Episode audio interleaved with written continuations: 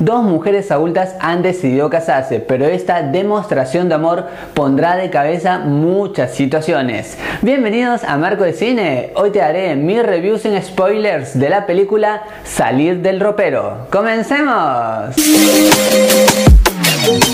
Esta película me agradó desde un principio porque en primer lugar se maneja una premisa simple, una línea narrativa sencilla, fácil de entender y más allá de que maneje algo de un tema sexual, esto es como que algo muy importante y no se ve como el mero hecho de generar morbo o simplemente como algo así de inclusión. Esto está muy naturalizado y eso me agradó. En cuanto al reparto tengo que decir que funciona muy bien. No es una creación de personajes excelente que los haya ayudado a lucirse mucho más, pero sin embargo cada uno sabe cómo dar lo mejor de sí. Por ejemplo, había algunos momentos por allí algo predecibles, un poco planos, pero los personajes hacen que estas escenas suban de nivel. Por ejemplo, la actuación de la actriz María Rosa Sardá es fabulosa. Esa sonrisita que tenía en el personaje, esa forma de mirar, a mí realmente me enamoró y desde acá te mando un beso enorme al cielo que debes estar desde allí mirándonos. Fue un gran trabajo tuyo. Ahora, ¿qué me pasó? con el guion?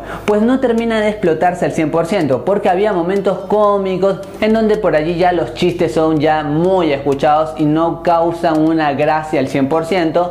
Y también, por ejemplo, cuando se intenta hacer un poco más de drama, no logra ser complejo, es como que muy light y no tiene, por ejemplo, esta carga emocional que se necesitaba para estos personajes. Y en esto falla sobre la actualidad, porque algunas actitudes de los personajes no se ven como que muy reales, así a la época en que estamos viviendo. Eso sí, lo que sí agrada, por ejemplo, es que la producción tiene por allí un esfuerzo en poner algunos temas importantes como es el hecho de creer en uno mismo, de luchar por el amor, de ser natural y el hecho del feminismo también está bien planteado y no lo sentí como algo meramente así de relleno. Me hubiera gustado un poco más de fuerza en esos temas importantes y le hubiera dado un poco más de calidad ya que la película nunca se arriesga ahí por algo más. Divierte, la recomendaría para pasar un buen momento, pero siempre se siente como algo reciclado. Y en los personajes tengo que decirte que los principales logran destacarse un poco más,